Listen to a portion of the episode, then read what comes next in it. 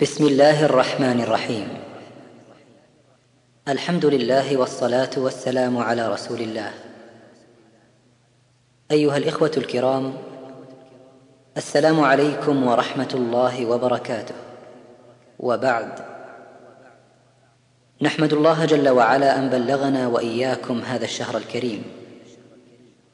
وإخوانكم في تسجيلات التقوى الإسلامية بالرياض.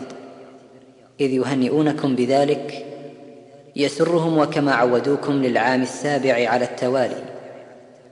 أن يقدموا لكم ضمن سلسلة المختارات الرمضانية لهذا العام ألف وأربعمائة وعشرين من الهجرة عددا من الموضوعات حول هذا الشهر الكريم. الذي نسأل الله أن يبلغنا إياه اعواما عديدة. والآن مع هذه المادة بعنوان نيل المرام من أحكام الصيام. لفضيلة الشيخ محمد بن صالح العثيمين. الحمد لله نحمده ونستعينه ونستغفره ونعوذ بالله من شرور أنفسنا ومن سيئات أعمالنا. من يهده الله فلا مضل له ومن يضلل فلا هادي له. وأشهد أن لا إله إلا الله وحده لا شريك له وأشهد أن محمدا عبده ورسوله وخليله وأمينه على وحيه. اصطفاه الله تعالى على البشر أجمعين فهو سيد ولد آدم وحمله هذه الرسالة العظيمة التي تكون في الأمة إلى يوم القيامة. صالحة لكل زمان ومكان ولكل أمة. ولقد بلغ البلاغ المبين وجاهد في الله بماله ونفسه وكل ما يستطيع أن يجاهد به فصلوات الله وسلامه عليه وعلى آله وأصحابه ومن تبعهم بإحسان إلى يوم الدين. اللهم إنا نسألك أن تجعلنا من أمته وأن تحشرنا في زمرته وأن تسقينا من حوضه وأن تجمعنا به في جنات النعيم. أما بعد أيها الإخوة فإنه يسرني في هذه الليلة ليلة الثلاثاء ليلة ليلة الثلاثاء السادس والعشرين من شهر شعبان عام تسعة عشر وأربعمائة وألف أن ألتقي بكم في هذا المسجد. مسجد الراجحي في مدينة في مدينة في مدينة الرياض. وأسأل الله تعالى أن يجعله لقاء مباركا نافعا. رمضان اختصه الله عز وجل بخصائص. ولهذا ينبغي لنا أن نفرح بقدومه وأن نسر به لأنه موسم خير. أرأيت التجار إذا أقبلت مواسم التجارة يفرحون أو لا؟ عجيب يا جماعة. يفرحون ويستعدون لها ويسافرون إليها. وتجارة رمضان أربح والله من تجارة التجار. قال الله عز وجل يا أيها الذين آمنوا هل أدلكم على تجارة تنجيكم من عذاب أليم؟ هذه والله التجارة. أن لأن لأن تجارة الدين يا إخواني انتبهوا لهذه النقطة. تجارة الدين تجارة في الدنيا والآخرة. وتجارة الدنيا إذا لم تكن على وفق الشريعة فهي خسارة في الدنيا والآخرة. عليكم بتجارة الدين. إننا نستقبل موسما عظيما وهو شهر رمضان الذي خصه الله عز وجل بخصائص. منها أن الله أنزل فيه القرآن. أن الله أنزل فيه القرآن. كما قال عز وجل شهر رمضان الذي أنزل فيه القرآن. وإنزال القرآن نعمة عظيمة كبرى. لأن الله تعالى أنزله شفاء لما في الصدور. يا أيها الناس قد جاءتكم موعظة من ربكم وشفاء لما في الصدور وهدى ورحمة. كمل. للمؤمنين. قل بفضل الله وبرحمته فبذلك فليفرحوا هو خير مما يجمعون. القرآن فيه خبر من سبقنا ونبأ ما بعدنا وحكم ما بيننا وهو تبيان لكل شيء. كل شيء مبين في القرآن. سبحان الله. كل شيء مبين في ثلاثين جزء. الجواب نعم. لأن الله تعالى قال ونزلنا عليك الكتاب تبيانا لكل شيء. كل شيء موجود في القرآن. توافقون على هذا؟ نعم نوافق. لأن الذي قال تبيانا لكل شيء هو الله عز وجل. وكلامه حق وصدق. قد يقول قائل أين ذكر عدد الركعات؟ في الصلاة ما هي موجود في القرآن. وأشياء كثيرة فصلتها السنة. يقال كل ما صح عن الرسول صلى الله عليه وسلم في السنة فإنه في القرآن. لأن الله عز وجل قال لقد كان لكم في رسول الله أسوة حسنة. وهذا يعني أن نتأسى به. وقال تعالى فآمنوا بالله ورسوله النبي الأمي الذي يؤمن بالله وكلماته. وإيش؟ واتبعوه. إذن ما قاله الرسول عليه الصلاة والسلام أو فعله أو أقره من العبادة فهو موجود في إيش؟ في القرآن.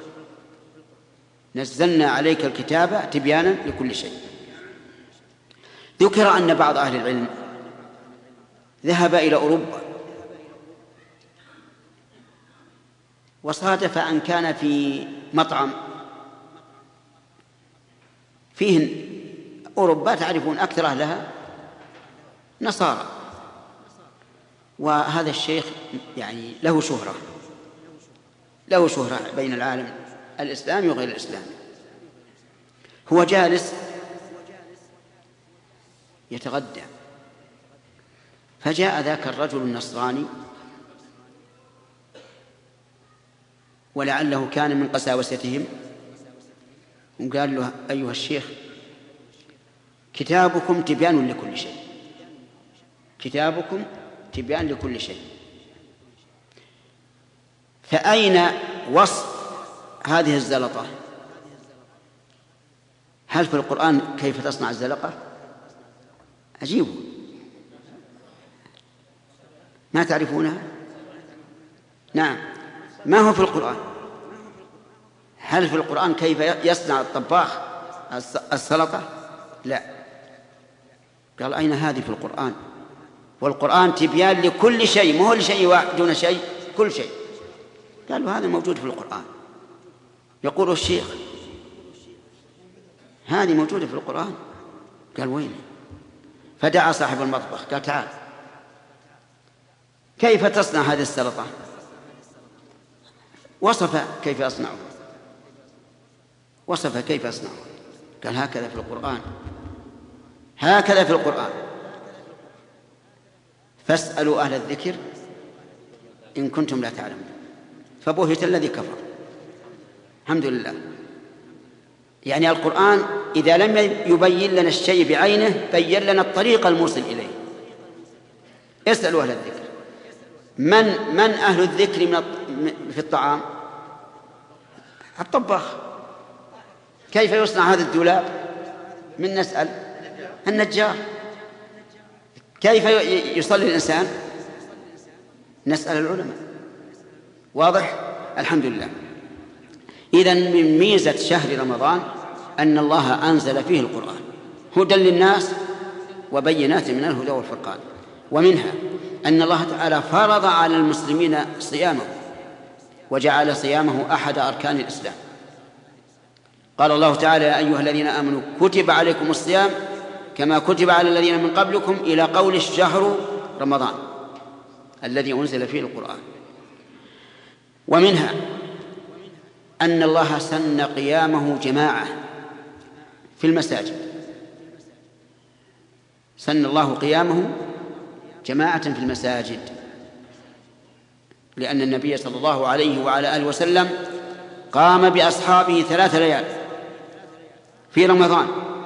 يصلي بهم جماعة. ثم تأخر وقال إني خشيت أن تفرض عليكم. وتفرق الناس. وصاروا يصلون أوزاعا. الرجل وحده ومعه رجل آخر أو ثلاثة أو اثنين. ومضى عهد أبي بكر الصديق رضي الله عنه على هذا. وفي خلافة عمر وتعلمون أن خلافة عمر طالت. أطول من من خلافة أبي بكر. خرج يوم من ليلة من الليالي وإذا الناس يصلون أوزاعا. فقال أرى أن أجمعهم على إمام واحد. يجمع الناس. فجمعهم على تميم الداري وأبي بن كعب رضي الله عنهما أمرهما أن يقيما بالناس بإحدى عشرة ركعة فصليا بالناس إحدى عشرة ركعة إذن صلاة التراويح ثابتة بإيش؟ بالسنة ولا باجتهاد عمر؟ بالسنة لكن عمر جددها لأن لأن المعنى الذي خشيه الرسول صلى الله عليه وعلى آله وسلم إيش؟ قد زال الآن الوحي انتهى. إذن فقول عمر نعمة نعمة البدعة هذه سماها بدعة باعتبار أنها هجرت من قبل ثم استجدت. وإلا هو ما ابتدعها طيب. إذا من خصائص رمضان من خصائص رمضان أن الله أسن قيامه بفعل الرسول صلى الله عليه وعلى آله وسلم. ومن ميزات هذا الشهر الكريم أن فيه ليلة القدر. ليلة القدر. وش معنى ليلة القدر؟ قيل معناها ليلة القدر أي ليلة الشرف لشرفها. وقيل معناه ليلة القدر أي ليلة التقدير التي يقدر فيها ما يكون في تلك السنة. والحقيقة أنها سميت بذلك للمعنيين جميعا. فهي ليلة شريفة وصفها الله بأنها مباركة وليلة يقدر فيها ما يكون في تلك السنة لقول الله تبارك وتعالى فيها يفرق كل أمر حكيم. طيب. صيام رمضان. قيام قيام ليلة القدر. يقول النبي صلى الله عليه وعلى آله وسلم من صام رمضان إيمانا واحتسابا إيمانا بالله وبوعده تبارك وتعالى وأنه لا يخلف الميعاد واحتسابا لثواب الله وأن الله تعالى سيجزي الصائم مغفرة الذنوب. من صام رمضان إيمانا واحتسابا غفر له ما تقدم من ذنبه. ومن قام رمضان إيمانا واحتسابا غفر له ما تقدم من ذنبه. ومن قام ليلة القدر إيمانا واحتسابا غفر له ما تقدم من ذنبه. اللهم اجعلنا من هؤلاء اللهم اجعلنا منهم اللهم اجعلنا منهم. إذن ثلاث الصيام. والقيام لكل شهر وقيام ليلة القدر كلها سبب لمغفرة ما تقدم من الذنب. فإذا قال قائل إذا صام وقام وقام ليلة القدر. إذا قدر أنه غفر له ما تقدم من ذنبه بالصيام فماذا يكون حال القيام وليلة القدر؟ يكون زيادة رفع الدرجات. رفع الدرجات. لأن المغفرة حصلت بالصيام. فيكون هذا زائدا على ما يوجب المغفرة فيكون فيه رفعة للدرجات. والحمد لله رب العالمين. أين تقع ليلة القدر من رمضان؟ اسمع. اعتكف النبي صلى الله عليه وعلى آله وسلم العشر الأول من رمضان يتحرى ليلة القدر. ثم اعتكف العشر الأوسط ثم قيل له انها في العشر الأواخر. فاعتكف في العشر الأواخر وقال تحروا ليلة القدر في العشر الأواخر من رمضان. إذن هي في العشر الأواخر. ولا عبرة بمن قال إنها ليلة سبعة عشر من رمضان أو في ليلة أخرى لا هي في العشر الأواخر. ولكن بأي ليلة من العشر؟ الله أعلم. تتنقل.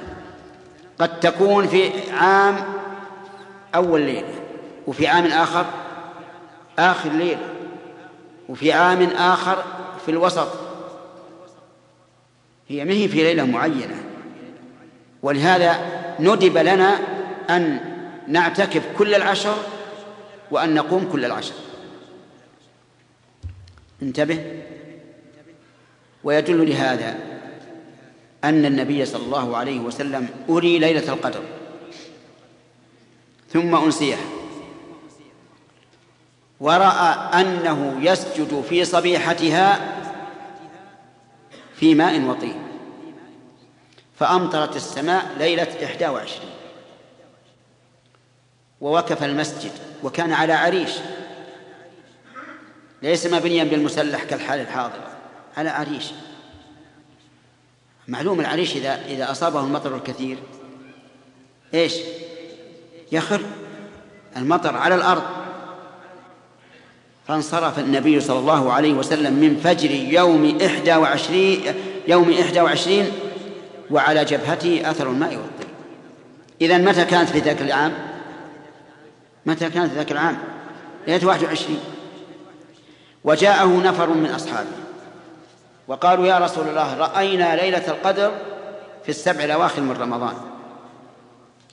قال أرى رؤياكم قد تواطأت في السبع الأواخر فمن كان متحريها فليتحرها في السبع الأواخر يعني في ذلك العام خاصة. أما في غيره فتكون في السبع الأواخر وفيما قبل ذلك من ليلة 21 إذا فلا نجزم بأنها هذا العام في ليلة 27 والعام الثاني في 25 ما نجزم.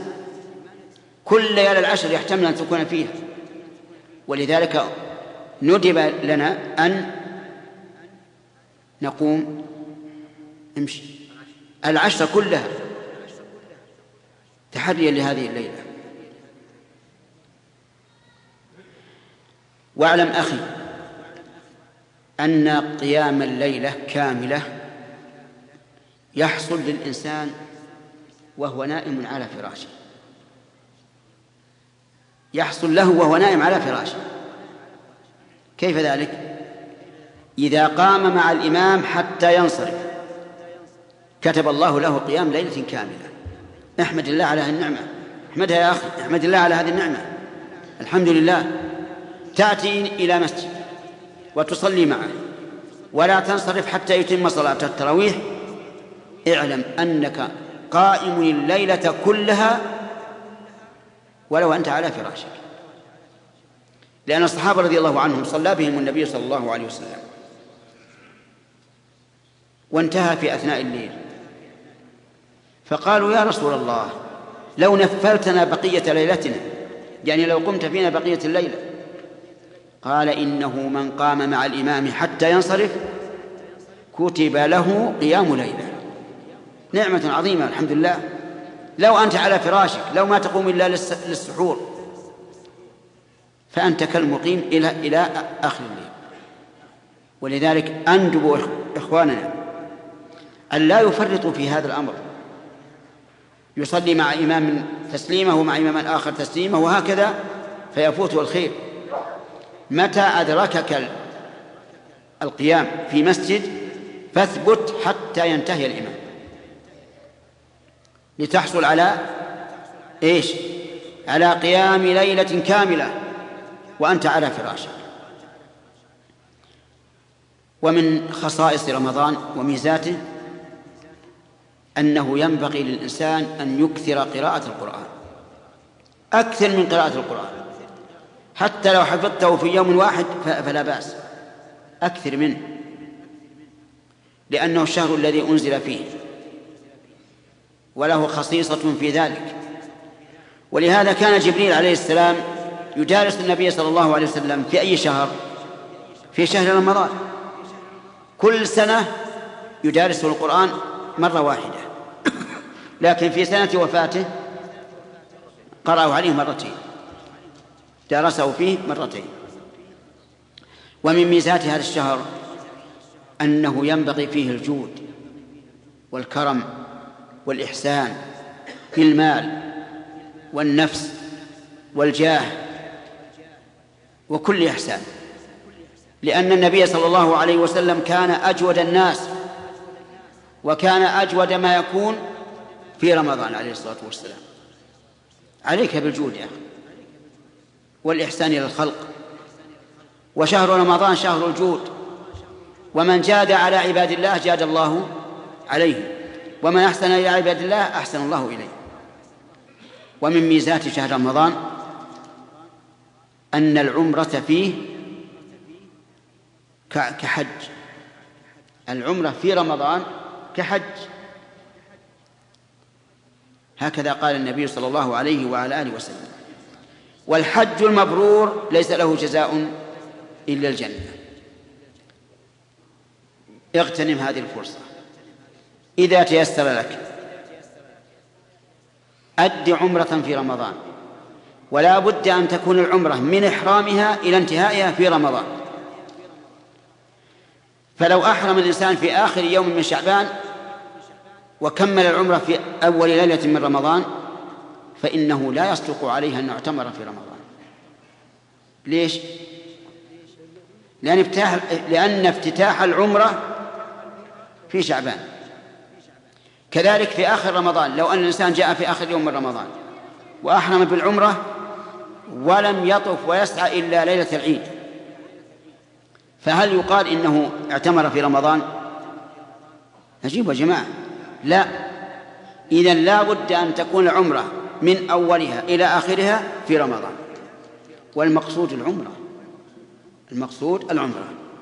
فإذا أديت العمرة فارجع إلى بلدك. ما هو لازم تبقى في في في مكة كل الشهر.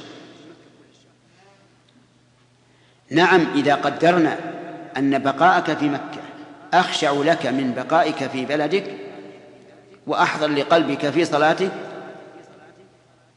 فلا بأس. تكون أدركت فضل الصلاة وفضل الصلاة في الحرم. أما إذا كنت في مكة تنزعج من كثرة الناس والذاهب والراجع وما أشبه ذلك وفي بلدك مع إمامك هدوء وسكون وخشوع. فإذا أديت العمرة فأتي إلى إلى بلدك لأن خشوع الإنسان في صلاته له أهمية كبيرة. ولذلك الآن أقول لكم هل الأفضل في صلاة الفريضة التقديم في أول الوقت أو التأخير؟ أجيب يا جماعة. التقديم إلا في العشاء.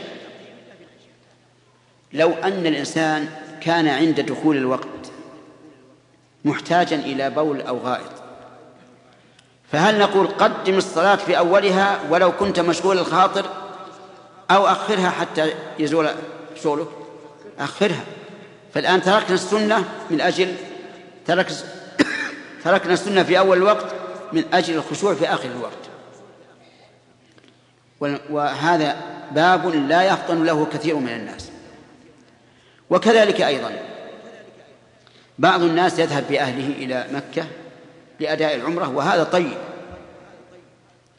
لكنه في مكة يهملهم يهمل الشابات والشباب وتعرفون مكة في الليل تسكع في الأسواق وذهاب ومجيء وربما تبرج. وربما يكون هناك فساق يتعرضون للفتيات. فتجده في المسجد الحرام ولكنه قد أهمل رعاية أهله. ورعاية الأهل مسؤولية كبيرة. من الذي جعلك راعيا عليهم؟ الله ورسوله. الله ورسوله. وكونك منصوبا من قبل الله ورسوله منصوبا قائما ومهيمنا على أهلك ستسأل عن هذا. ما الدليل على أن الله جعلك راعيا على أهلك؟ الدليل قول الله تعالى يا أيها الذين آمنوا قوا أنفسكم وأهليكم نارا. أتظنون أن هذا الأمر لا معنى له ولا مسؤولية فيه؟ لا والله ما نظن هذا. نجزم أن هناك مسؤولية لأنك إذا أضعت أهلك سيقول الله لك لماذا أضعت أهلك وقد جاء في الكتاب العزيز قوا أنفسكم وأهليكم نارا. أما الرسول صلى الله عليه وسلم فقال الرجل راع في أهله إيش؟ ومسؤول عن رعيته. عليك يا أخي أن تلاحظ هذه الرعاية وهذه المسؤولية وأن لا تهمل أهلك. يذهبون كما يشاءون وتشتغل بشيء مسنون عن شيء واجب. نسأل الله أن يعين وإياكم على حسن الرعاية. أما ما يتعلق بالصيام وأحكامه فإن من المعلوم أن صيام رمضان فرض عين يعني على كل واحد. بالنص والإجماع. وكان أول ما فرض الصيام يا أخواننا أول ما فرض. يخير الإنسان بين أن يصوم أو يفدي يعني يطعم عن كل يوم مسكين. أول ما فرض. ثم تعين الصيام. وكان ذلك في السنة الثانية من الهجرة. والله عز وجل بحكمته إذا نهى عن شيء تتعلق به النفوس لا ينهى عنه مباشرة بل بالتدريج. وإذا أمر بشيء شاق على النفوس لا يأمر به مباشرة على وجه الكمال بل بالتدريج. أفهمتم القاعدة هذه؟ وهذه من التربية. إذا أمر بما ت... إذا أمر بشيء يشق على النفوس لا يأمر به بنهايته من أول الأمر لا بالتدريج. كم كانت الصلاة أول ما فرضت؟ ركعتين. ركعتين. الظهر ركعتين والعصر ركعتين والعشاء ركعتين والفجر ركعتين. في مكة. ولما هاجر النبي صلى الله عليه وعلى آله وسلم زيد في صلاة الحضر فجعلت كم يا إخوان؟ أربعة وبقيت صلاة السفر على ما هي عليه. أول ما فرض الصيام كان الإنسان بالخيار إن شاء صام وإن شاء أفطر ويفتي لأن الصيام فيه نوع مشقة. فكان فرضه بالتدريج. كان فرضه بالتدريج. الحج متى فرض يا جماعة؟ في السنة التاسعة. لأنه قبل ذلك يشق على الناس أن يحجوا. إذا كان النبي صلى الله عليه وعلى آله وسلم رده المشركون عن العمرة فكيف بالحج؟ فلما سهل الحج وفتحت مكة وطهرت من الشرك فرض الحج. الخمر الخمر قد تعلقت به النفوس. وكان الناس يشربونه.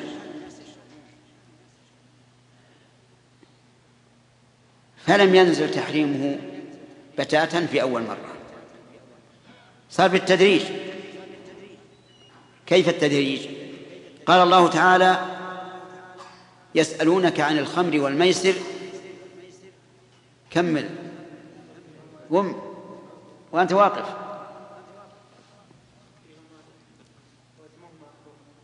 إيش؟ أعد اقرأ الآية.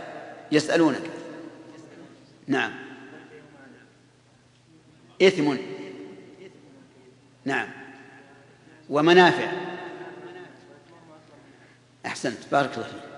هذه الآية نزلت هل تدل على الإباحة أو تدل على التحريم؟ ما فيها جزم ما فيها جزم بالتحريم. فيهما إثم كبير وفيهما منافع. للناس لكن الإثم أكبر. النفوس إذا علمت بأن الإثم أكبر سوف تطمئن إذا جاء التحريم. ثم قال عز وجل يا أيها الذين آمنوا لا تقربوا الصلاة وأنتم سكارى. إذا سيمتنع الإنسان من الخمر عند قرب الصلاة. هذا التدرج. ثم نزلت في المائدة يا أيها الذين آمنوا إنما الخمر والميسر والأنصاب والأزلام رجس من عمل الشيطان فاجتنبوه. فحرم بتاتا. كيف التدرج؟ أعود الآن. متى فرض الصيام الأخ؟ السنة الثانية. وكيف فرض؟ بالتدرج. أول ما كان؟ أول ما كان. ها؟ بالخيار بين أن يصوم أو يفتي ثم تعين الصيام. بارك الله فيك. الدليل على أنه في التدريج قوله تعالى يا أيها الذين آمنوا كتب عليكم الصيام كما كتب على الذين من قبلكم لعلكم تتقون. أياما معدودات. فمن شهد منكم الشهر فليصم. ومن كان مريضا أو على سفر فعدة من أيام أخر. وعلى الذين يطيقونه فدية طعام مسكين على الذين يطيقونه القادرين. فدية طعام مسكين.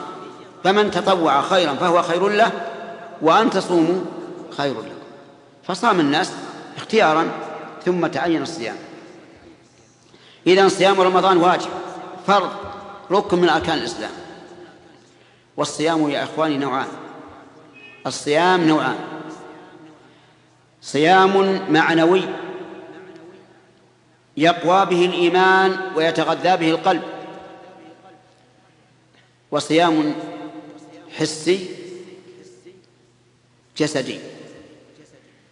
الصيام المعنوي الصيام عما نهى الله. هذا صيام معنوي. أن تترك ما نهى الله عنه من قول أو فعل. لقول النبي صلى الله عليه وسلم من لم يدع قول الزور والعمل به والجهل فليس لله حاجة في أن يدع طعامه وشرابه. إن ربنا عز وجل لا يريد منا من صيامنا أن أن نمتنع مما أحل لنا من الأكل والشرب والجماع. لا. أراد منا أن ندع قول الزور إيش؟ والعمل به والجهل. هذا المقصود من الصيام. وهذا قل من يقوم به. قل من يقوم به. كثير منا يصوم عن الأكل والشرب والجماع لكن لا يصوم عن المعاصي. تجده يتهاون بصلاة الجماعة يكذب يمشي بالنميمة يغتاب عباد الله يغش في البيع والشراء يتأخر في الحضور إلى الوظيفة أو يتقدم في الخروج منها وهذا ينقص أجر الصوم لأن هذا محرم. يعتدي على إخوانه يعتدي على زوجته يعتدي على أبنائه. كل هذا ينافي كمال الصوم وينقص به الصوم بلا شك لأن النبي صلى الله عليه وعلى آله وسلم قال من لم يدع قول الزور والعمل به والجهل فليس لله حاجة في أن يدع طعامه وشرابه إذن انتبه يا أخي. لا يكن يوم صومك ويوم فطرك سواء. فإن فعلت فصومك ناقص. طيب. هذا الصوم المعنوي. الصوم الحسي. الصوم الحسي عن المفطرات. وستأتي بعد أن نعرف من الذي يجب عليه الصوم. الذي يجب عليه الصوم من جمع ستة شروط. وسأسألكم عنها إن شاء الله. ستة شروط. أن يكون مسلما بالغا عاقلا قادرا مقيما لا مانع فيه. أعود. أن يكون مسلما بالغا عاقلا قادرا مقيما لا مانع فيه. المرة الثالثة. المرة الثالثة.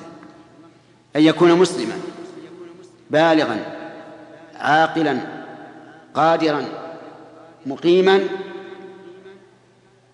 لا مانع فيه. تمام؟ من يقوم لي؟ يعدها. من يعدها؟ تعدها يا صبي؟ تعدها؟ ما تقدر. طيب من. تفضل. لا ورا عشان يكون يسمع الجميع.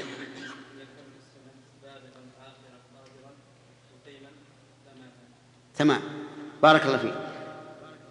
أن يكون مسلما ضد المسلم من؟ الكافر. الكافر ما عليه صيام ولو صام لم يصح صومه. ولذلك لو رأينا كافرا يأكل في رمضان ما نقول ما ننهاه. إذا كان يأكل في بيته خفيا أما لو كان في السوق نمنعه لكن في بيته ما علينا منه. لأنه كافر لا يجب عليه الصيام ولا صح منه. طيب في سؤال وسيكون ثقيلا عليكم لكن الحق أحق يتبع. رجل لا يصلي ولكن صام. ما تقولون؟ يصح صيامه ولا ما يصح؟ نعم. لا يصح صيامه. لأنه لا يصلي. والذي لا يصلي كافر. ولهذا لا يصح صومه. ولا ولا تقبل صدقته. ولا يجوز أن يعتمر. لأنه إنما المشركون نجس. فلا يقربوا المسجد الحرام بعد عام هذا. والنبي صلى الله عليه وعلى آله وسلم قال بين الرجل وبين الشرك والكفر ترك الصلاة. لذلك أوجه نصيحة أرجو الله تعالى أن تكون خالصة لله نافعة لعباده. إلى الذين لا يصلون أن ينتهزوا فرصة رمضان ويتوبوا إلى الله ولا وإذا تابوا إلى الله لم يلزمهم قضاء ما سبق. بل يحسن الأعمال. والله تعالى يحب التوابين ويحب المتطهرين. والأمر سهل والحمد لله الأمر سهل. طيب. أن يكون بالغا ضد البالغ. الصغير. الصغير لا يلزمه الصوم. حتى لو كان له أربع عشرة سنة لا يلزمه الصوم. لكن قال العلماء يجب على أولياء الصغار أن يأمروهم بالصيام. يجب على أولياء الصغار أن يمرون بالصيام لأن الصحابة رضي الله عنهم وهم خير القرون كانوا يصومون أولادهم الأطفال حتى إن الصبي يبكي ويعطونه لعبة يتلهى بها إلى الغروب. فأنت مر أولادك بالصيام وسيكون هذا خيرا لك ولهم. ولا أدري هل الصبيان هذا في هذا العصر كالصبيان في الماضي. الصبيان في الماضي يفرح فرحا عظيم عظيما إذا قال له أبوه صم. وقام يتسحر مع أهله. يفرح فرحا عظيما وأظن صبيان اليوم كصبيان الأمس. فمروا صبيانكم بالصوم لكن لا يلزمهم. بمعنى لو أن الصبي صام وفي الضحى قال والله إنه عطشان. ولا والله إنه جوعان لهيه إن أبى إلا أن يأكل قلنا خذ. كل واشرب ليش؟ عجيب يا جماعة. لأنه لا يجب عليه الصوم. لا يجب عليه الصوم. ومثل ذلك ما يقع كثيرا في الصبيان الذين يذهبون من أهلهم إلى العمرة. يلبس ثياب الإحرام إذا كان ذكرا ثم يتعب ويمل. وبعدين يقول خلاص أعطوني ثيابي. هونت. نخليه يهون ولا نلزمه؟ نخليه يهون. كيف؟ لأنه غير مكلف لا تجب عليه العبادات ابتداء ولا استمرارا. غير مكلف. طيب. أن يكون مسلما بالغا إيش؟ عاقلا. ضد العاقل من فقد العقل الذي يفقد العقل لا لا صوم عليه. المجنون اللي من أصله كان مجنونا أعاذنا الله وإياكم من ذلك لا لا صوم عليه. الذي طرأ عليه الجنون لا صوم عليه. الذي أصيب بحادث وأغمي عليه الشهر كله لا صوم عليه آه الذي بلغ سنا كثيرا. وصار يهذري. هذا لا صوم عليه ولا كفارة. ليش؟ لأنه فقد العقل. قال الله عز وجل ومنكم من يرد إلى أرض العمر أكمل. لكي لا يعلم من بعد علم شيئا. خلاص ما عنده شيء. فهذا لا لا لا صيام ولا صدقة. وهذه من رحمة الله يا أخوان. رحمته سبقت غضبه ولله الحمد والمنة. طيب ثلاثة. الرابع القادر ضد القادر العاجز. العجز نوعان. نوع يرجى زواله ونوع لا يرجى زواله. أما الذي يرجى زواله كالمريض مرضا طارئا عاديا فهذا إذا إذا شق عليه الصوم يفطر ولكن عليه عدة من أيام أخرى وأما العجز الذي لا يرجى زواله كمريض مرضا قد علم أنه لا يشفى مثل مثل إيش؟ أي مثل السرطان أو غيره من الأوبئة الإيجز وما الأشباه هذه. هذا لا يلزمه الصوم وإنما يطعم عن كل يوم مسكينا. كذلك الكبير الذي معه عقله لكن يشق عليه الصوم ماذا يكون؟ يفطر ويطعم عن كل يوم مسكينا. ولهذا لما كبر أنس, أنس بن مالك رضي الله عنه وصار لا يستطيع الصيام صار يجمع المساكين في آخر يوم ويصنع لهم خبزا وأدما ويعشيهم ويكتفي بذلك عن صيام الشهر لأنه لا يستطيع. طيب ضعيف الجسم الذي يشق عليه الصوم مشقة شديدة. يطعم أو لا يطعم؟ يطعم لأن الهزال ما يدرى هل يعود ويكون آه، قويا أو لا. أربعة. خامس أن يكون مقيما ضد المقيم المسافر. المسافر لا صوم عليه يقضي.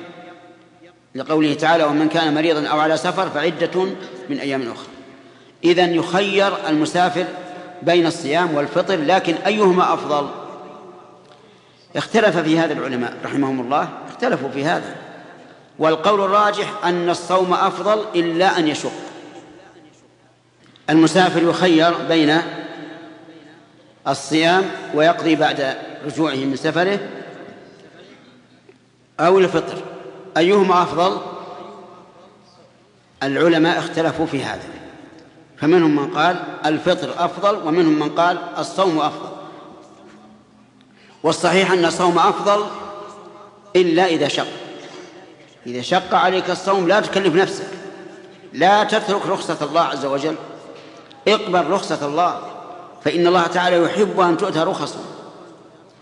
أما إذا لم يشق وصار الفطر والصوم سواء فالصوم أفضل. الدليل أن الصوم أسرع في إبراء الذمة. أليس كذلك؟ ما هو أسرع؟ تبري ذمتك في رمضان. وتعجيل الدين تعجيل الدين مطلوب. ثانيا أنه أقرب إلى التأسي بالرسول صلى الله عليه وعلى آله وسلم. اسمع حديث أبي الدرداء رضي الله عنه يقول كنا مع النبي صلى الله عليه وسلم في سفر في رمضان. في حر شديد. حتى إن أحدنا لا يضع يده على رأسه من شدة الحر. وأكثرنا ظلا صاحب الكساء. يعني اللي يغطي رأسه بكساء. ما عندهم شيء. قال وما فينا صائم إلا رسول الله صلى الله عليه وسلم وعبد الله بن رواحة. وفي يوم من الأيام أتوا إليه إلى النبي صلى الله عليه وعلى آله وسلم وهو صائم. أتوا إليه بعد العصر. فقالوا يا رسول الله إن الناس قد شق عليهم الصيام وإنهم ينتظرون ما تفعل. وكان صائما والناس صيام. فدعا بماء ووضعه على فخذه وشربه والناس ينظرون. صلى الله عليه وعلى آله وسلم. شربه والناس ينظرون حتى يطمئنوا على على أن يفطروا. فأفطر من أجل مراعاة حال الناس.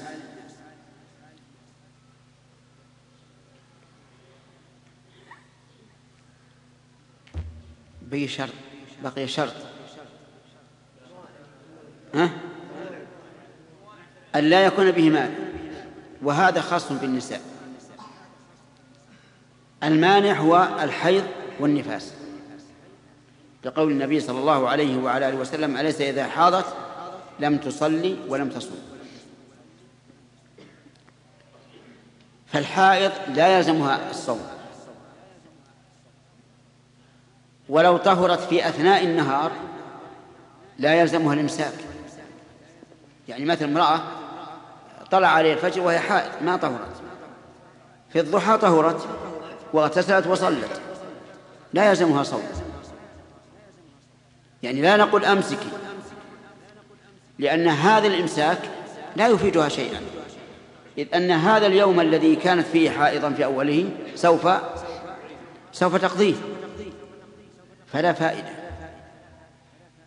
طيب لو أن المرأة أتاها الحيض في آخر لحظة من النهار.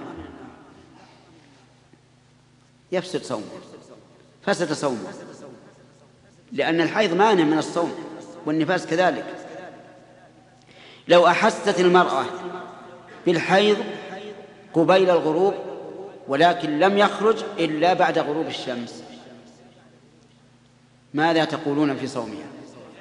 صحيح؟ صحيح. صحيح. لأنها غربت الشمس قبل أن تحيض ولو أن المرأة طهرت من الحيض قبيل الفجر ونوت الصوم. صومها صحيح ولا غير صحيح؟ صحيح. ولو لم تغتسل إلا بعد بعد الفجر. طيب إذا ضبطنا الشروط. كم صارت؟ ستة ننظر ما هي المفطرات. نعدها إن شاء الله تعالى بدليلها. وما أحسن أن تقرن الأحكام بالأدلة. لأنها إذا قرنت الأحكام بالأدلة اطمأن الإنسان.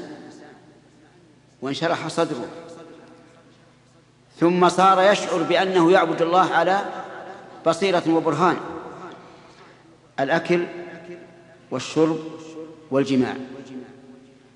كل الثلاثة مفسدة للصوم مفطرة للصائم. الدليل قوله تعالى فالآن باشرهن وابتغوا ما كتب الله لكم تبع لباشرهن وكلوا واشربوا حتى يتبين لكم الخيط الأبيض من الخيط الأسود من الفجر ثم أتموا الصيام إلى الليل. يعني أتموا الصيام الإمساك عن الطعام والشراب والجماع. إذن هذا دليل. الثالث أو الرابع؟ الثالث والرابع يا جماعة. الرابع. ما كان بمعنى الأكل والشرب. مثل الإبر المغذية التي يستغنى بها عن الأكل والشرب. وهذه معروفة. وغالبا لا تعطى إلا مريضا يحل له الفطر الغالب. أظنكم تصورتموها الآن الإبر هذه؟ سمى اسم نسيته؟ ها؟ جل جلكوس؟ ها؟ تعال تعال تعال تكلم تكلم بالميكروفون. طيب أحسن. إجليوكوس هذه هذه تقوم مقام الأكل والشرب. ولهذا يتغذى عليه الإنسان مدة من الزمن. هذه مفطرة. يعني تفسد الصوم وكما قلنا لكم لابد لكل حكم من دليل. فما هو الدليل على أن هذه الإبر تفطر؟ الجواب أن الشريعة الإسلامية شريعة المعاني. بمعنى أنه ينظر فيها إلى المعنى. لا إلى اللفظ.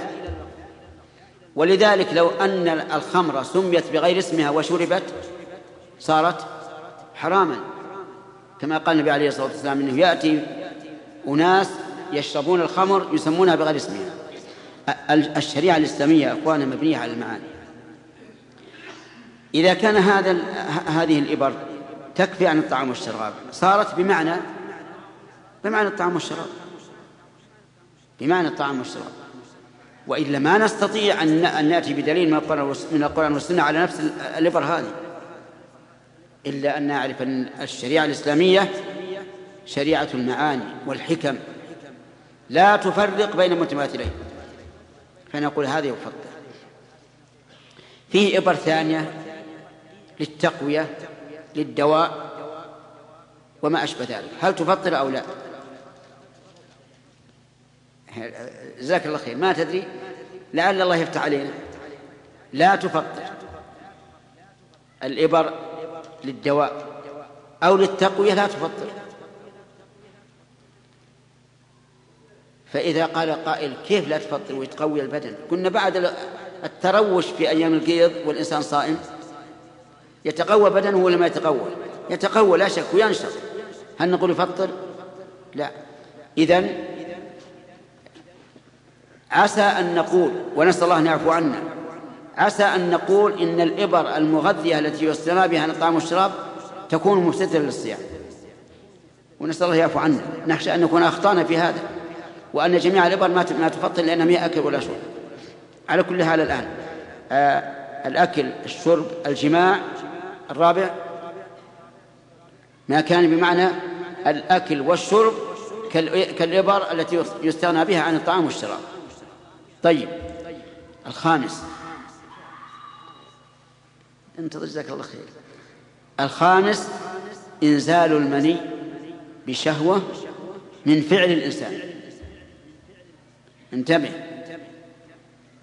إنزال المني هذا واحد شرط.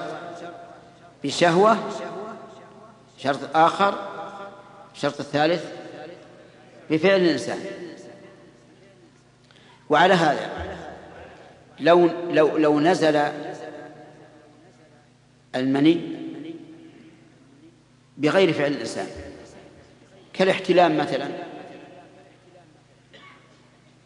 يفسد الصوم أو لا, أو لا يفسد؟ لا لأنه مو بفعل الإنسان. طيب لو نزل المني بغير شهوة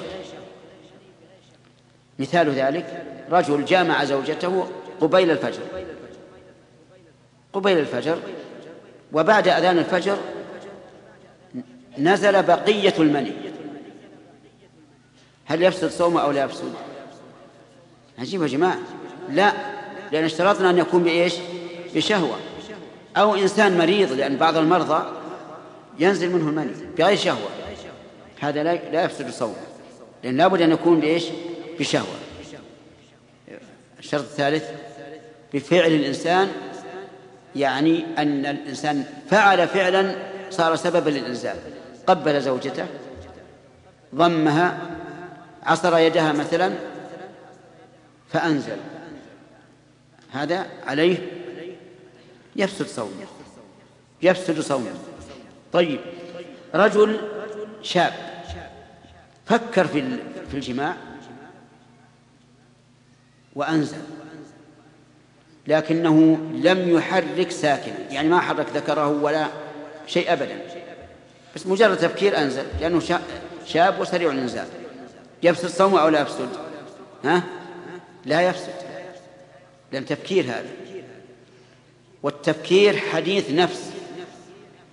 والنبي صلى الله عليه وعلى آله وسلم قال إن الله تجاوز عن أمتي ما حدثت به أنفسها ما لم تعمل أو تتكلم.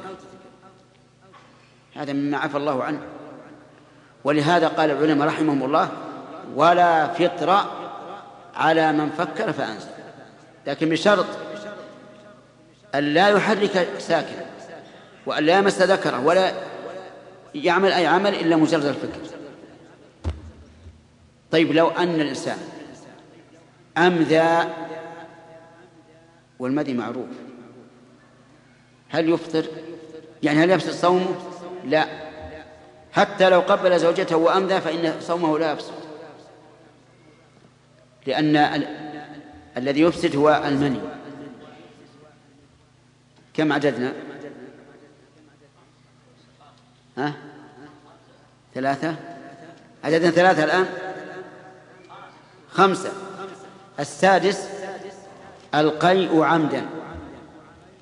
رجل تقيأ عمدا وهو صائم يفسد صومه. الدليل قول النبي صلى الله عليه وسلم من ذرعه القيء فلا قضاء عليه ومن استقاء عمدا فليقض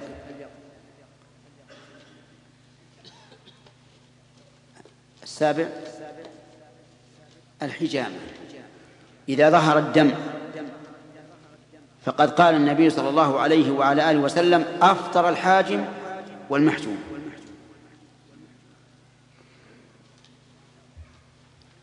الثامن خروج دم الحيض والنفاس.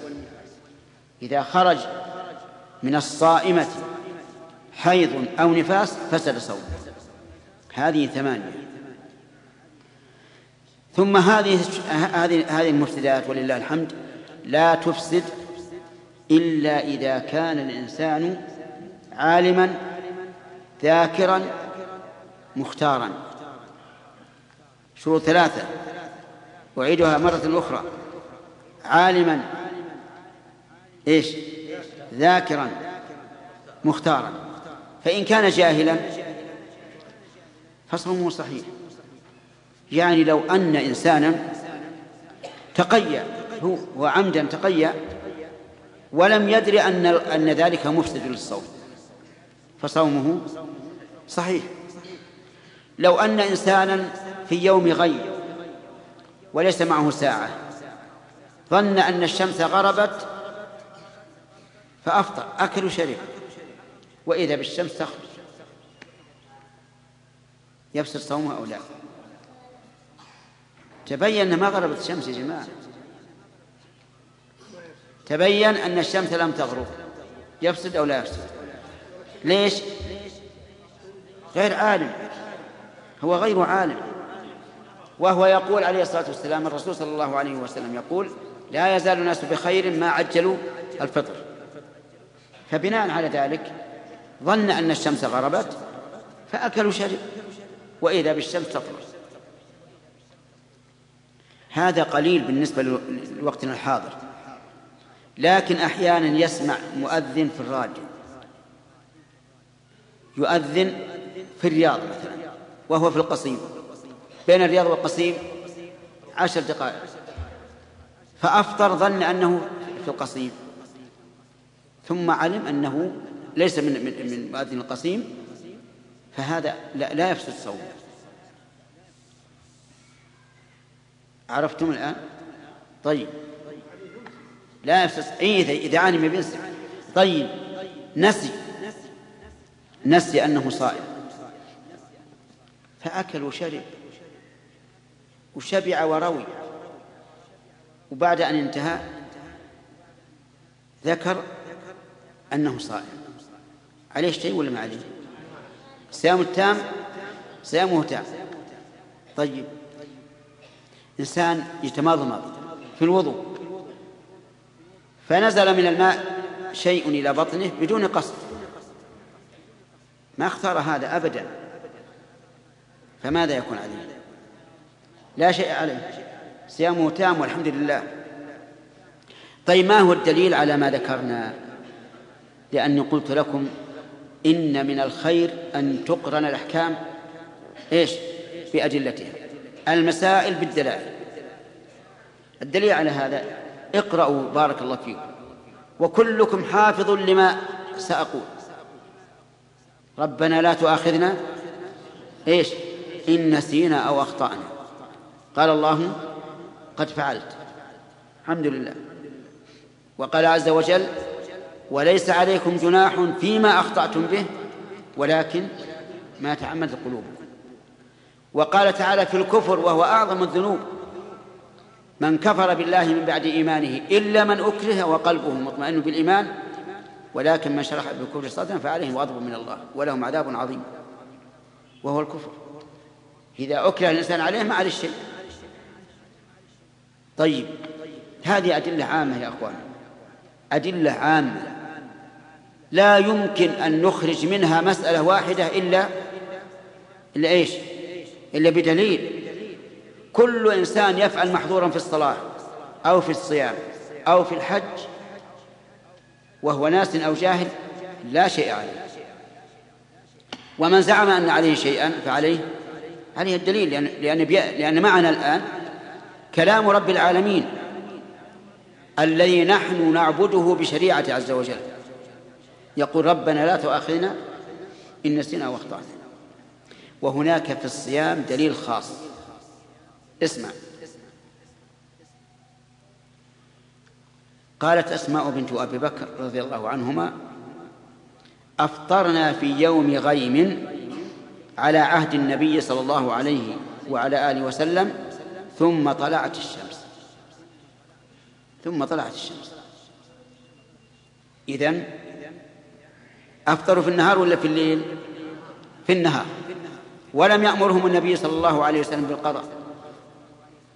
ولو كان القضاء واجبا لأمرهم به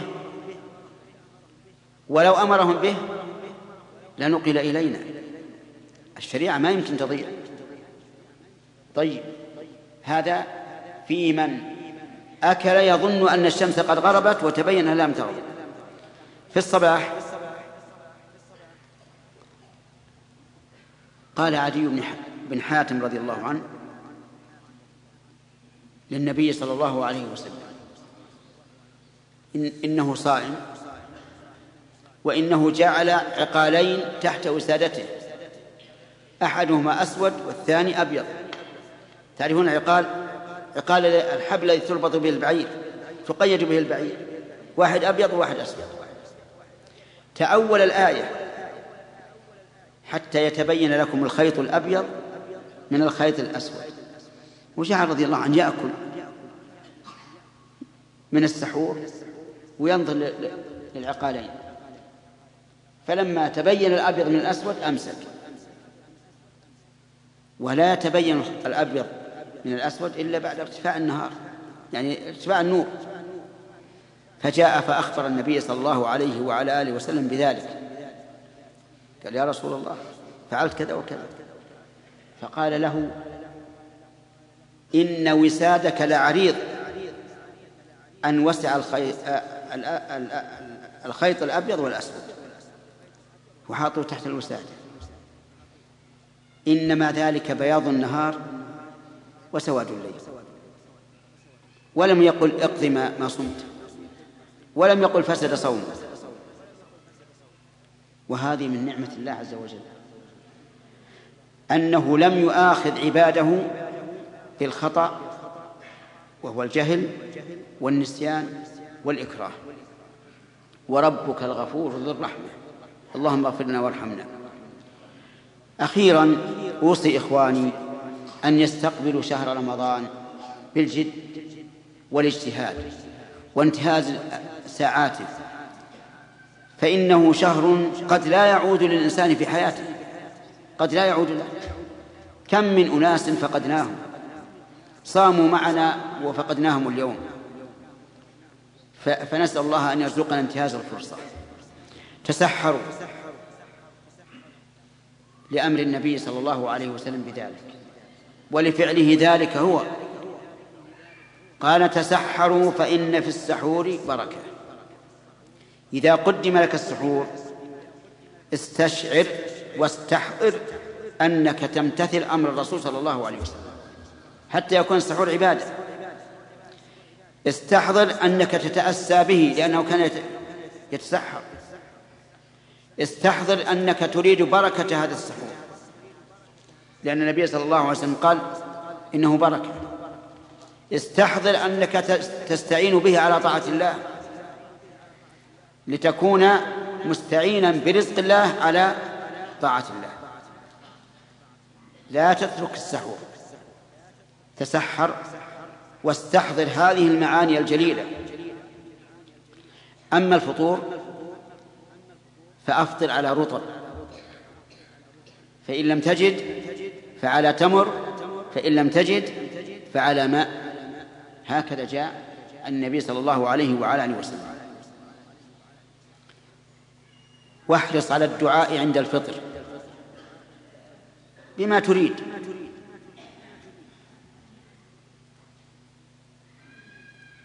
وفي الحديث عن النبي صلى الله عليه وسلم أنه كان إذا أفطر قال ذهب الظمأ وابتلت العروق وثبت الأجر إن شاء الله.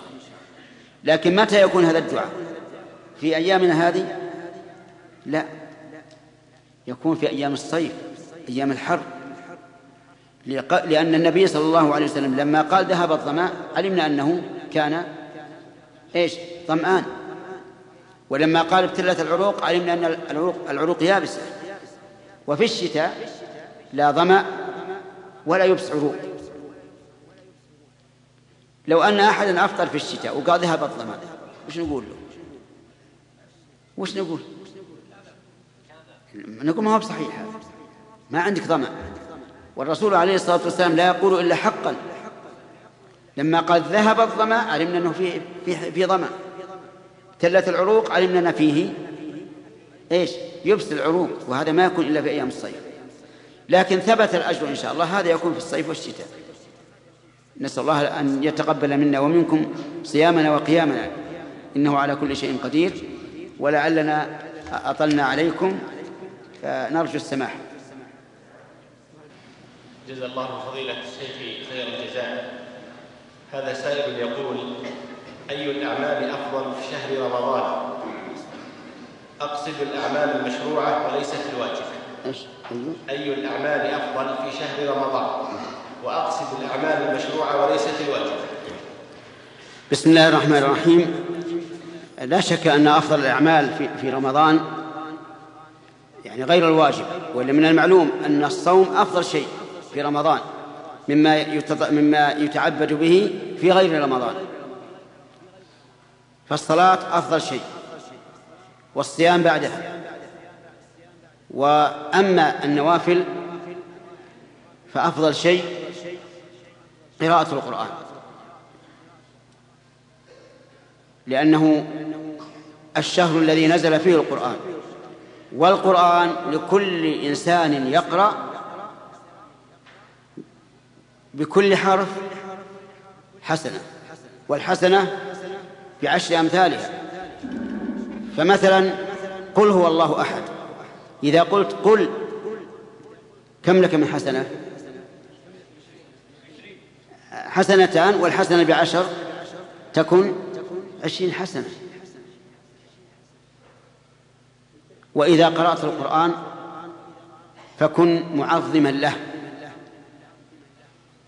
تقرأه بتمهل وترتيل وتفهم للمعنى ولا بأس بالسرعة إذا لم تتضمن آه، إدغام الحروف التي لا يجوز إدغامها. ثم إذا مررت بآية سجدة فاسجد. أسجد بتكبير وقل سبحان ربي الأعلى. سبحانك اللهم ربنا وبحمدك اللهم اغفر لي. وادعو بالدعاء المعروف اللهم لك سجدت وبك آمنت. ثم ارفع بدون تكبير ولا تسليم. واسجد للتلاوة في أي وقت تلوت القرآن. بعد الفجر بعد العصر الضحى أي وقت. لأن سجدة التلاوة لها سبب. وهي مرور الإنسان بالآية التي فيها سجدة وكل صلاة لها سبب فلا نهي عنها. هذه قاعدة دلت عليها السنة. كل صلاة لها سبب فليس عنها نهي. مثلا تحية المسجد دخل الإنسان العصر المسجد بيجلس يصلي التحية أو لا؟ يصليها لأن لها سبب وهو دخول المسجد. وبالمناسبة بلغني أن من الأئمة من يضع في المسجد شيئا يسمى الصدع. الصدع. يضخم الصوت. و ولكن هذا الصدع إن كان يترتب عليه زيادة حرف أو كلمة فهو محرم. يأثم الإنسان بذلك. لأنه لا تجوز الزيادة على كلام الله عز وجل. لو كان مثل يقرأ كل شرب محتضر كذا يقول. هذا لا يجوز. القرآن لم ينزل هكذا مكررا. ويجب على الإمام أن يزيله إذا كان في مسجده الآن. وإلا فهو عاص لله عز وجل وسيسأل يوم القيامة. لماذا زدت في كلام الله؟ أما إذا كان يضخم الصوت لكن لا, لا, لا يحصل فيه الترديد فهذا لا بأس به كسائر المكبرات الصوت. ولكن مع ذلك لا أرى أن يشغل هذا في المنارة لأن تشغيل الأجهزة في المنارة لا داعي له.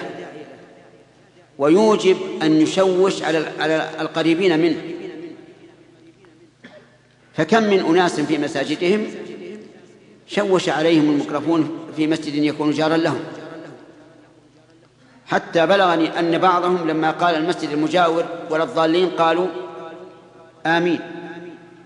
لأن صوت القارئ جميل وأداءه جميل وصاحبهم إمامهم خفي وذهب اسماعهم مع مع المسجد الثاني. لما قال ولا الضالين لجوا. آمين. ما يصير هذا. لقد كشف النبي صلى الله عليه وسلم وهو معتكف في المسجد عن قوم يقرؤون وهم أوزاع. كل يقرأ لنفسه ويرفعون أصواتهم. فقال لا يجهر بعضكم على بعض في القرآن. كلكم يناجي ربه. ما دمت تناجي الله عز وجل. فلا ترفع صوتك وتؤذي غيرك بما, بما يسمع. كذلك أيضا ربما يكون في البيوت أناس يصلون. النساء تصلي في بيته فيشوش هذا عليه. وله محاذير في غير التراويح. من المحاذير أنه شكى إلي بعض الناس أن أولادهم إذا قالوا لهم قوموا صلوا قالوا ما بعد تو أول ركعة. ننتظر. ما دام أنه ما وصل إلى آخر ركعة نبي ننتظر. وبلغني أيضا أن المقبلين على المسجد إذا سمعوا الإمام في آخر آية أو قريبا منها ركض عجل. وهذا منهي عنه. فعلى كل حال إذا كان هناك مفسدة من رفع الصوت بالمنارة وفيه مصلحة فالمفاسد أكثر. ودرء المفاسد أولى من جلب المصالح. هذا ما نراه حول هذه المسألة التي عمت بها البلوى وكثر الشاكون منها. نعم. هذا السائل يقول أمي لا تستطيع حفظ سورة الفاتحة. أو فهم أركان الصلاة وشروطها فما العمل؟ مع مع أنني حفظتها كثيرا وهي تحب الخير وقد حجت حجة الإسلام واعتمرت مع أنها لم تحفظ ولم ولم تقم بالصلاة إلا عندما كبرت. نعم. ولم إيش؟ ولم تؤدي الصلاة إلا بعدما كبرت. نرجو لها المغفرة والتوبة من الله عز وجل لأن العمل بالخواتيم. وإذا كانت لا تحسن الفاتحة وتحسن غيرها من القرآن قرأت غيرها بقدر الفاتحة. وإذا لم تحسن الفاتحة ولا غيرها تسبح وتهلل وتحمد الله عز وجل ثم تصلي على هذا الوضع. نعم. أي إذا أمكن لكن إذا أمكن لكن الكبير يعجز. كبير يعجز عن الحفظ. نعم. هذا سائل يقول أهلي عندهم دش. وخلال رمضان معلوم أن القنوات كلها تتنافس في العرض الأقوى. وقد حاولت مع أهلي أن أنصحهم ولكن لا ينتهون فما العمل؟ أرجو توجيه نصيحة لأهلي ولغيرهم ممن يقتلون مثل هذا الفساد. والله أنصح إخواني عموما في رمضان وفي غير رمضان من اقتناء هذا الدش يعني القنوات الفضائية. لأننا نسمع منها ما يؤدي إلى هدم الأخلاق وفساد الأفكار وسوء المعاملة ويشاهد الناس فيها ما يستحي الإنسان أن يتكلم به. نسأل الله السلامة. وهذا منكر عظيم. لا سيما إن جاء في رمضان الذي أيامه صيام ولياليه قيام. ولهذا أدعو إخواني إلى التوبة النصوح من هذه الدشوش ولا توبة إلا بتكسيرها. لأنك إن بعتها أعنت المشتري على ما فيها من البلاء. وإن وهبتها أعنته على ما فيها من البلاء أيضا. وإن أبقيتها كنت أنت آثما. قد يقول قائل كيف أكسرها وأنا اشتريتها بثلاثة آلاف أربعة آلاف مثلا؟ نقول وليكن. تكسرها لمن؟ عجيب يا جماعة. لله عز وجل لرضا الله عز وجل. ويا حبذا أن يكون مالنا يتلف برضا الله عز وجل. فهو ليس إتلافا للمال ما دام في طاعة الله عز وجل. بل هو خير للإنسان من بقائه. ألم تعلموا في قصة سليمان عليه السلام؟ سليمان بن داود نبي من الأنبياء. عرض عليه في آخر النهار الخيل الجهاد. وكان سليمان يحب الجهاد يحب الجهاد ويحب أن يمرن الخيل ويطلع عليها. والدليل على أنه يحب الجهاد أنه أقسم ذات يوم قال والله لأطوفن على تسعين امرأة مئة إلا عشر. تسعين امرأة الليلة تلد كل واحد منهن غلاما يقاتل في سبيل الله. ما قال غلام يساعدني على البيع والشراء وما أشبه ذلك يقاتل في سبيل الله. فقال له الملك قل إن شاء الله. فلم يقل إن شاء الله. لأنه عازم عليه الصلاة والسلام عازم على أن يفعل. جامع في تلك الليلة تسعين امرأة. أتدرون ماذا أنجبت هؤلاء النساء؟ نصف إنسان شق. ليتبين أن الأمر أمر الله عز وجل وأنه إذا لم يشأ شيئا لم يكن. قال النبي صلى الله عليه وعلى آله وسلم لو قال إن شاء الله لم يحنث وكان دركا لحاجته ولقاتلوا في سبيل الله فرسان أجمعين. الله أكبر. الشاهد أن سليمان يحب الجهاد. عرضت عليه الخير وتلهى عن صلاة العصر. حتى غابت الشمس.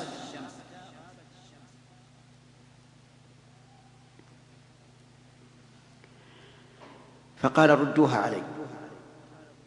الخيل فردوها. فطفق مسحا بالسوق والأعناق. يعني بعضها يعقرها مع سوقها وهذا جمع ساق وبعضها مع العنق يقتلها. لماذا؟ غضبا لله عز وجل غضبا لله عز وجل. فأتلف هذا الخير غضبا لله تبارك وتعالى. فماذا حصل؟ سخر الله له الريح بدل الخير رخاء حيث أصاب. أبدله الله بخير منها. رخاء. قال العلماء يفرش البساط ويجلس فيه هو وحاشيته ثم يأمر الريح فتهب إلى الجهة التي يريد. تهب بقوة لكن بدون قلق. بدون قلق. رخاء. حيث أصاب غدوها شهر ورواحها شهر. سبحان الله العظيم. مع مع حاشيته هكذا. إذن يا أخواننا هؤلاء الذين يكسرون الدشوش غضبا لله غضبا على أنفسهم لله عز وجل. ورضا لله سيجدون حلاوة هذا في في قلوبهم. حتى يقول لو أننا أتلفنا الدنيا كلها بهذه اللذة التي حصلت لنا لكانت رخيصة. وليجربوا يجدوا. وأني أقول لكم أيها الإخوة بتدبر الأمور والأحوال نجد أن بلادنا السعودية مغزوة من كل جانب. في الأخلاق والأفكار وإدخال المخدرات وغير ذلك مغزوة بكل قوة. لماذا؟ لأنها بلاد الوحي بلاد الإسلام. لا نعلم والله تعالى يشهد بلادا أسد منها في تطبيق الشريعة. الحمد لله. نحن لا نقول إننا كاملون من كل وجه لا علينا نقصان كثير. لكن تأمل في جميع العالم الإسلامي. لا تجد أبدا من يطبق من الإسلام مثل ما مثل ما يطبقه هذه المم... تطبقه هذه المملكة بحكامها ومحكومها. والحمد لله. نسأل الله أن يزيدنا من من فضله. فإذا كنا مغزوين من كل جانب فإن أعداءنا قاتلهم الله قاتلهم الله قاتلهم الله سيحرصون كل الحرص على أن يدمروا عقائدنا وأخلاقنا وعباداتنا. ونسأل الله أن يكفينا شرهم بما يشاء وهو السميع العليم. نعم. هذا سائل يقول ما المراد بانصراف الإمام المذكور في حديث القيام؟ هل انصرافه من الصلاة أو بأن يستدير إلى المأمومين بوجهه؟ نعم. انصرافه هو قضاؤه انتهاء من الصلاة. ولكن ينبغي للإمام أن لا يطيل استقبال القبلة. فإن النبي صلى الله عليه وسلم قال لأصحابه لا تسبقوني بالانصراف. ونص أهل العلم على أنه يكره للإمام أن يطيل استقباله القبلة.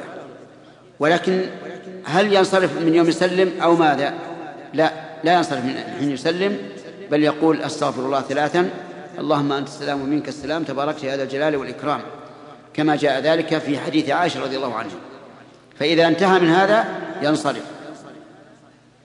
لكن الظاهر أن المراد في الحديث من قام مع الإمام حتى ينصرف يعني حتى ينصرف من صلاته ويتمها. نعم. هذا السائل يقول دخلت يوم الجمعة بعد سلام الإمام والمؤذن يؤذن. هل أصلي ركعتين أم أنتظر لأردد مع المؤذن ثم أصليهما بعد أيما أولى؟